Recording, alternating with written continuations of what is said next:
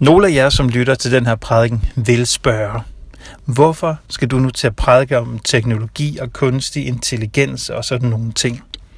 Det er der et meget enkelt svar på. Den teknologiske udvikling, som vi både vidner til og aktører i i disse år, vil få grundlæggende betydning for både vores fremtid og vores samtid. Om prædiken skal forholde sig til både samtiden og fremtiden. Det skal en kirke også. Det her det er et område, hvor kirken alt for længe har stukket hovedet i busken eller jorden, eller hvor man nu stikker hovedet hen, når man forsøger at gemme sig for virkeligheden. Omkring os er verden ved at blive forandret med enorm hastighed. Og kirken skal ikke bare bevæge sig med samtiden. Den skal være med til at bevæge samtiden, tage ansvar, tale ind i tiden, vi kan ikke melde pas på det her område, det kan vi simpelthen ikke. Vi kan ikke sige, at vi vil være kirke i og med og for vores folk, og så lade som om, at vi ikke behøver at forholde os til at være med til at præge den teknologiske udvikling. Det kan vise sig at blive det vigtigste, vi kommer til at gøre i vores tid. Mange af de politiske og sociale diskussioner, vi fører med stor intensitet for tiden, de vil sikkert vise sig at have været fuld fuldstændig ligegyldig sammenlignet med de beslutninger, vi som kultur kommer til at tage omkring teknologien og menneskehedens udvikling. Det er faktisk intet mindre end det, der er på spil. Jeg ved godt, at det kan føles så ligegyldigt for den enkelte af os, fordi vi synes, vi ikke har noget at bidrage med, eller fordi beslutninger bliver taget et andet sted. Og det kan opleves som meget fjern for de liv, vi faktisk lever. Jeg ved godt, det kan føles sådan, men intet kunne være mere forkert. De teknologiske jordskælv, som vi kommer til at opleve i vores tid, de vil få kolossal betydning for dit liv, vi alle sammen lever. Vi har en forpligtelse, både over for vores samtid, vores næste og os selv, til at sætte dette her på dagsordenen. Derfor så sætter vi i juni måned i Aalborg Valgmyndighed fokus på kunstig intelligens, ægte kærlighed – og hellig ånd i prædikeserien Hvad er da et menneske? Lad os bede sammen. Gud Gud, tak fordi du taler til os ved dit ord og ved din ånd. Vil du nu give os et åbent hjerte og et følsomt sind for det, som du vil tale til os? Amen.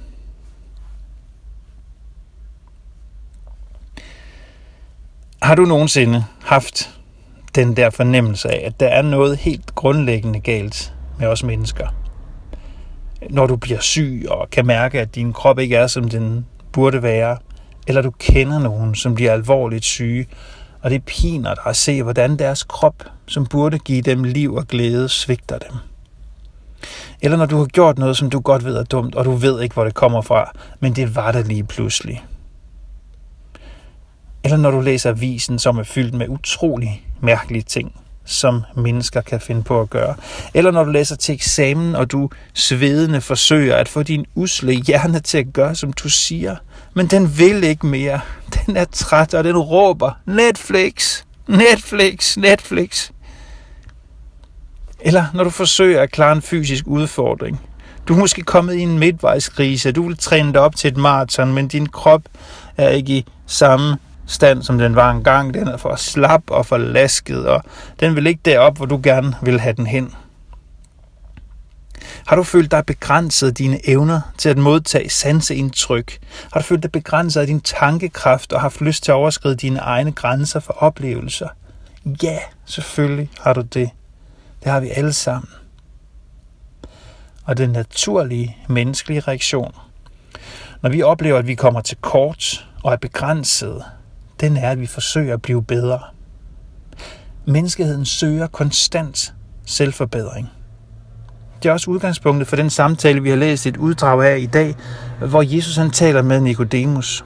Nikodemus han tilhørte en gruppe, farisæerne hed de, som godt vidste, at der var noget galt med mennesker, og at mennesker skulle forbedres.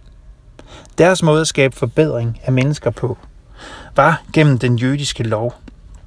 Gennem streng overholdelse af den jødiske lov, skulle mennesker forbedres, så de kunne blive gode nok til at være i kontakt med Gud og komme ind i Guds rige, ind i et liv, der var større og bedre end det liv, de kendte.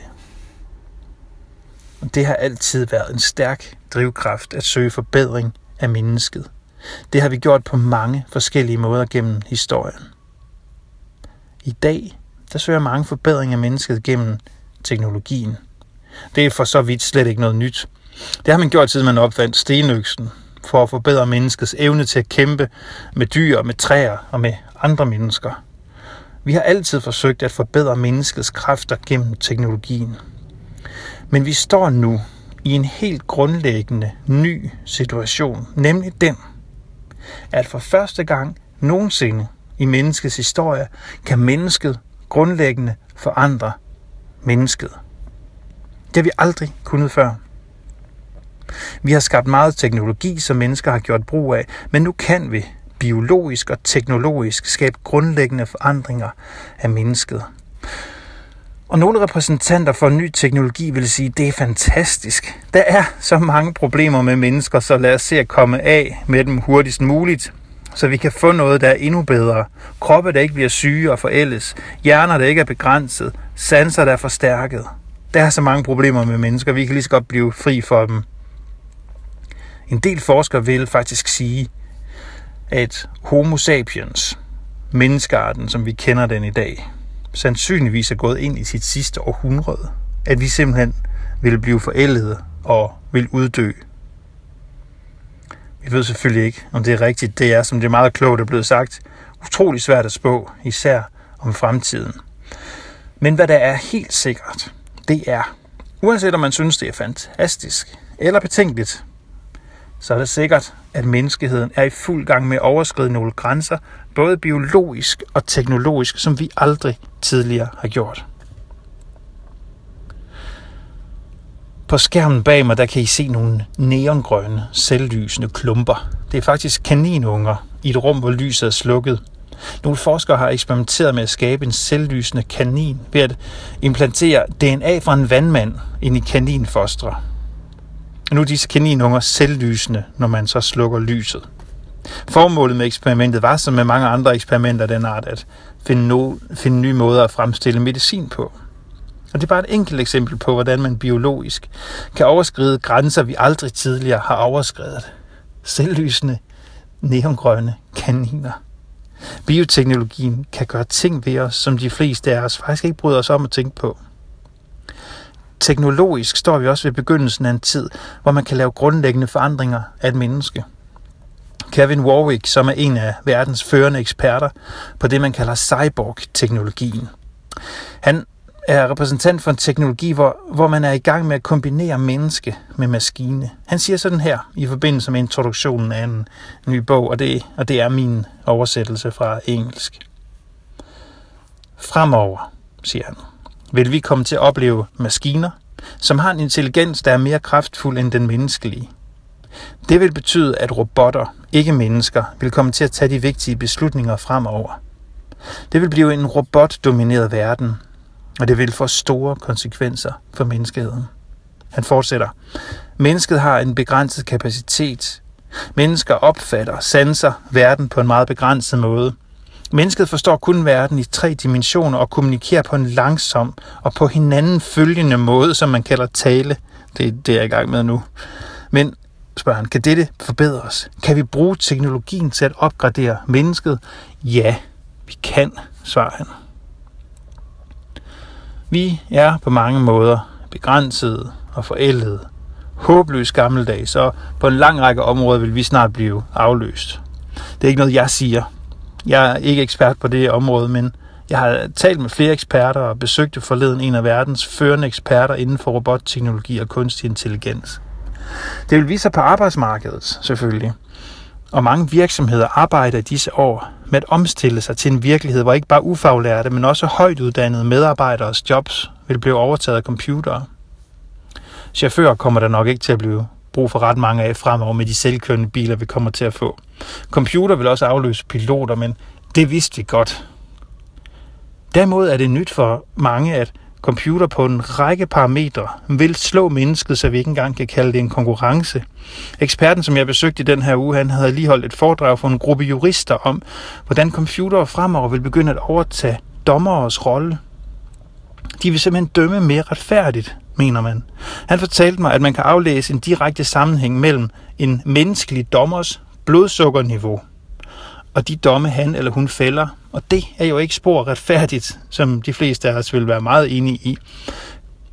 Computer, de vil dømme mere retfærdigt og vil komme til at indtage dommersæder. De vil også fremover, måske bare ved et pust i en maskine, kunne stille langt bedre diagnoser og angive bedre behandlingsmuligheder for mange sygdomme, end din familielæge, som har kendt dig og dine børn i en generation, vil kunne. Da den industrielle revolution i 1800-tallet brød igennem, måtte mennesket erkende, at vores muskelkraft så langt blev overgået af maskinernes kraft. Det var sikkert et hårdt slag for nogle mænd, kunne jeg forestille mig. Selv landsbyens stærkeste mand kan i dag bankes af en lille plastikdims med 12 volts batteri. Det ved vi alle sammen i dag. Vi konkurrerer simpelthen ikke på muskelkraft med maskiner, med mindre vi er rigtig, rigtig dumme. Og indtil nu, så har vi så sagt, at vi er bedre til at tænke end maskinerne. Det har vi sagt indtil nu, men det vil simpelthen ikke blive ved med at være rigtigt. At sige det vil i løbet af det 21. århundrede blive lige så grinagtigt som at høre mig påstå her, at jeg kan løfte flere kilo end kranen på byggepladsen ved siden af kirken. Men så sætter vi måske et trumf på og siger, jamen maskinen kan jo ikke lave musik. Åh oh, jo, det kan den godt. Der bliver allerede nu spillet musik på radiostationer, som er stort set computerproduceret. Ikke det, vi synger i kirken her selvfølgelig. Det er 100% menneskeskabt robotter, de vil sikkert også være langt bedre til at tage sig af vores børn, end vi selv er. De vil ikke få ukontrolleret vredesudbrud og agere uhensigtsmæssigt. Vi påfører jo dem som mennesker det ene traume efter det andet. Computer, de vil i fremtiden kunne aflæse ansigtsudtryk, sikkert langt mere præcist end noget menneske, og de vil kunne agere med passende empati over for dig. Det jeg siger i dag her, det er ikke luftkasteller. Det er virkelighed. Noget af det inden for ganske, ganske få år, siger eksperterne. Næste skridt, det er så at omdanne det, vi kalder bevidsthed, til digitale informationer, der kan lagres på en computerenhed. EU har for nylig doneret et antal millioner til forskning på det område. Kan man det? Man ved det ikke. Men hvilke muligheder for digital renselse vil det ikke kunne give? Det er ikke bare på arbejdsmarkedet, det her får betydning.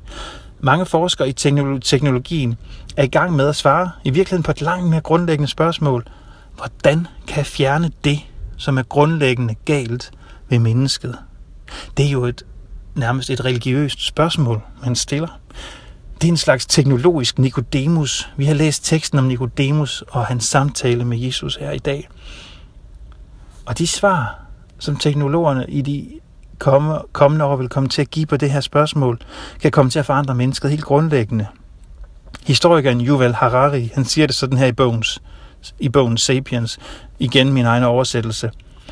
Den næste fase af historien vil ikke bare inkludere teknologiske og organisatoriske transformationer, men også grundlæggende transformationer i den menneskelige bevidsthed og identitet. Og disse vil være transformationer så fundamentale, at de vil stille spørgsmålstegn ved selve begrebet menneske.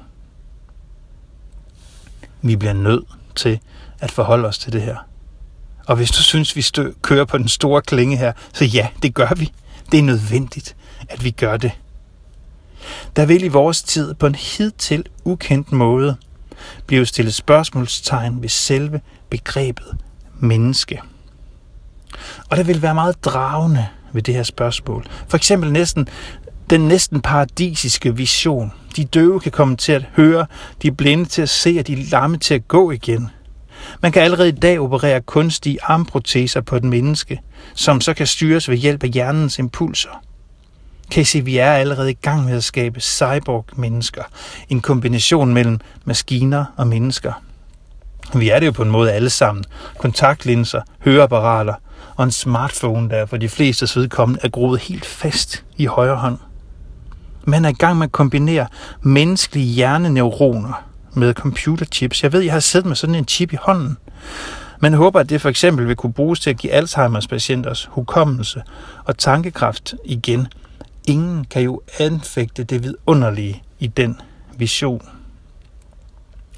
Men når vi kan indoperere implantater i hjernen, der giver Alzheimers patienter deres hukommelse igen, så kan vi også indoperere ekstra forstærkende intelligens for at forstærke raske menneskers tankekraft. Gæt, hvem der først vil gøre det. Korrekt. De mest rige og de mest privilegerede.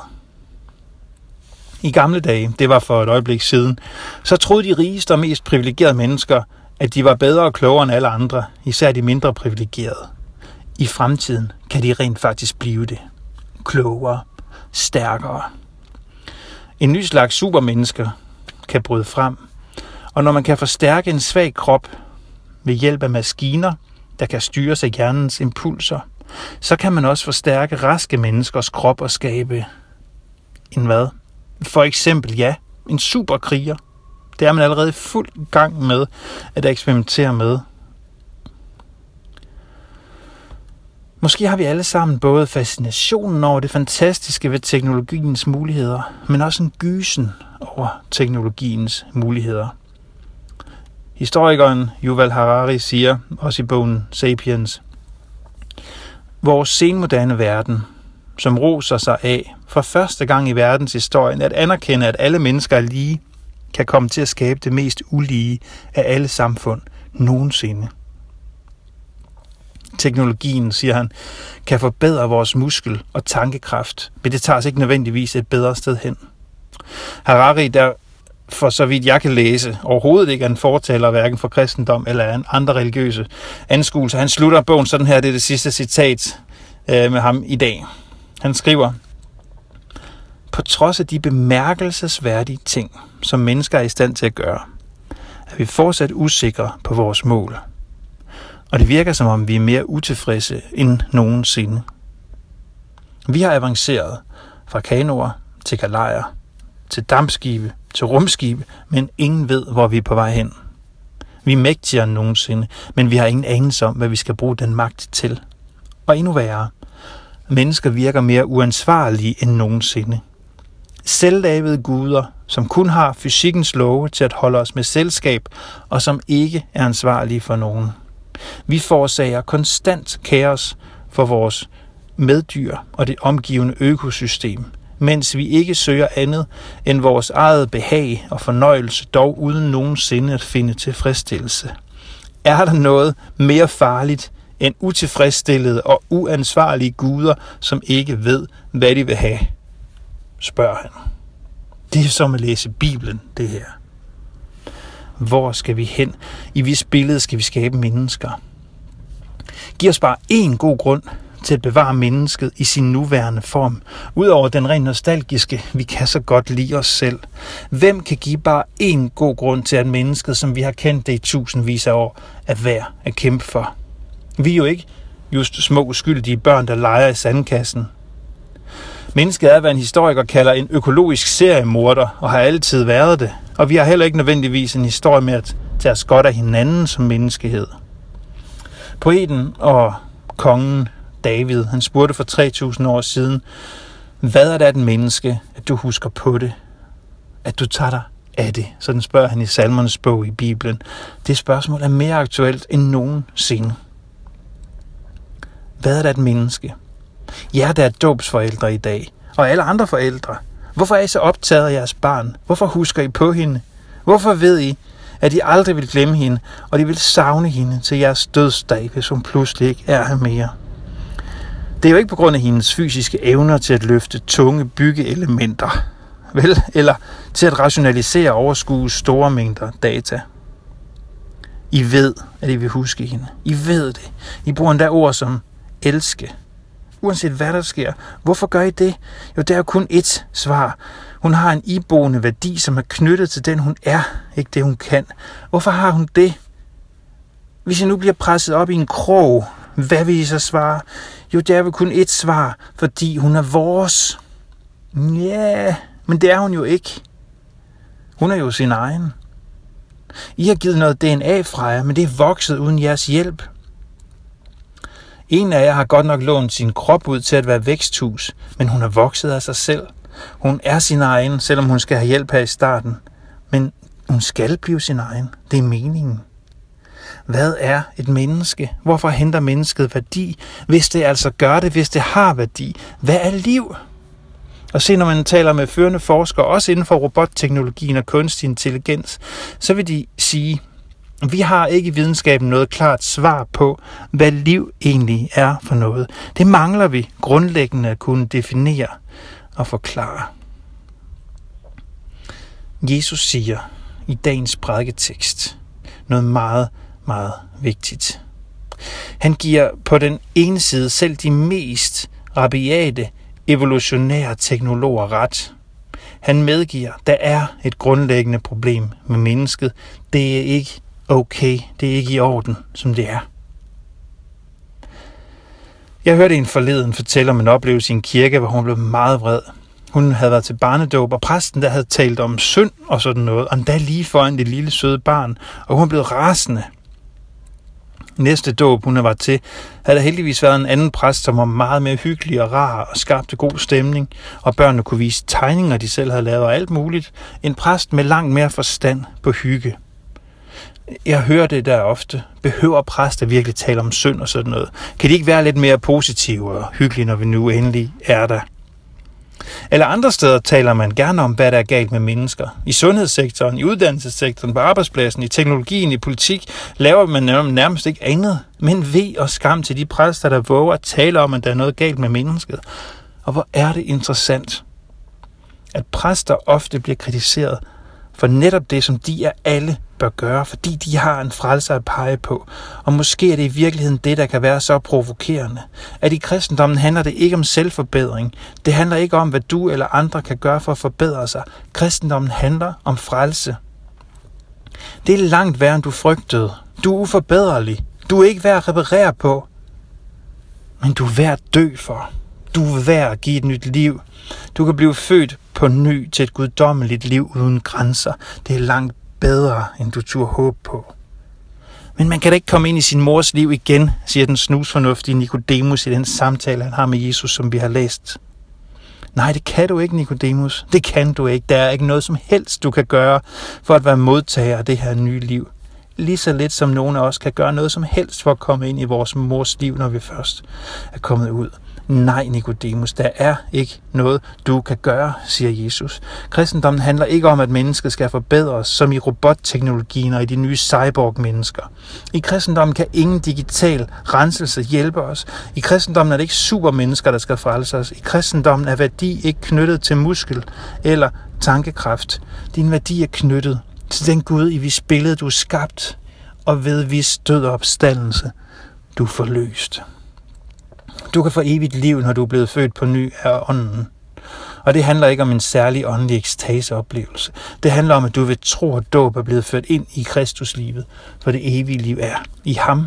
Han blev ophøjet på korset, som var en stor modsigelse af farisæernes ambition om selvforbedring gennem loven, og korset, som er en stor selvmodsigelse af teknologernes ambition om selvforbedring gennem teknologien. Mennesket er uforbederligt. Kristendommen siger, at vi må dø og komme til live igen og blive født på ny af ånden. Pinsen er, at Gud sender sin ånd og nyskaber os, og et nyt liv vokser frem. Det er sandt, ja, vores kroppe går i stykker. Ja, vores sind går i stykker. Vi er underlagt alle mulige begrænsninger.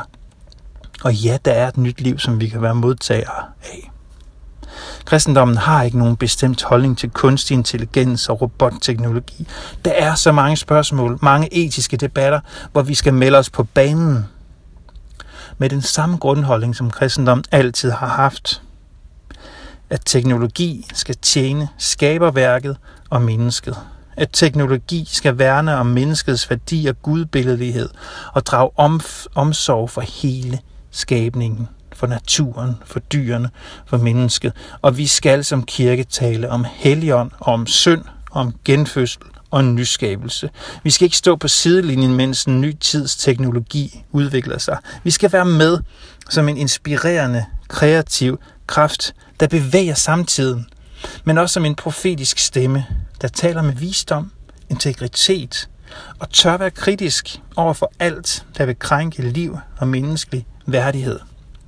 Som vil tale imod et menneskesyn, som ikke inkluderer ånd i sig. Vi behøver ikke at være profeter for at forudse, at vi vil blive mødt massivt med denne forbedringstanke i de kommende år. En tanke om, at vi grundlæggende kan ændre mennesket, som vi kender det. Og at det kommer til at få værdi i forhold til sin kraft, magt og styrke. At menneskets værdi øges efterhånden som dets kraft og magt og styrke øges. Det lyder som noget, vi har hørt før i filosofien og i historien.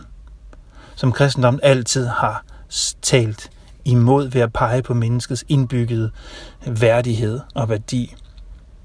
Og aldrig før i historien har vi reelt stået over for det som en mulighed. Kan vi forestille os Jesus tale med en af nutidens Nikodemuser, der spørger, hvad skal jeg gøre for at forbedre mennesket, for at komme i forbindelse med det liv, vi længes efter? Jeg tror, Jesus vil sige, den der meget, meget stærke indbyggede forbedringstrang i mennesket, den er et udtryk for, at vi er skabt til noget mere. At vi er skabt til at overskride de barriere, som vores krop og vores sind sætter for os. Vores smartphones er for så vidt et udtryk for, at vi ønsker at transcendere, at vi ønsker at overskride de begrænsninger, vi er underlagt. I din hånd kan du have hele verden. Vi er ikke skabt til at være fanget i en dødelig krop og til tider sygt sind, og til sidst gå til grunde i intethed kan vi høre Jesus sige det her. Kære Nikodemus, du er skabt til evigt liv, til at være i Guds rige. Du behøver ikke stræbe efter det. Jeg har gjort alt for dig. Du skal bare se på mig, tage imod mig, og du vil blive født på ny til et nyt liv. Nikodemus blev i mødet med Jesus stillet over for et grundlæggende paradigmeskift. Jesus vil vise ham, at Jesus ikke først og fremmest er en lærer, men en frelser, og at Nikodemus har brug for sådan en. Du lærer i Israel, siger han til Nikodemus, og du ved ikke det. Det samme budskab bliver sagt til os. At livet ikke handler om, hvor meget vi kan forbedre os, og hvor mange grænseoverskridende oplevelser vi kan putte ind i døgnets timer. Kristendommen siger ikke, bliv bedre. Kristendommen siger, bliv ny.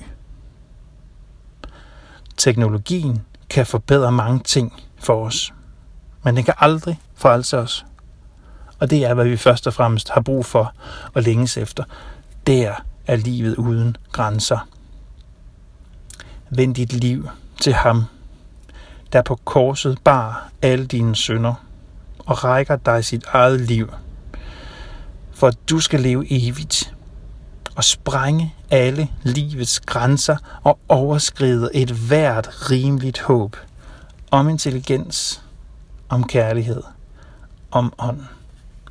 Amen.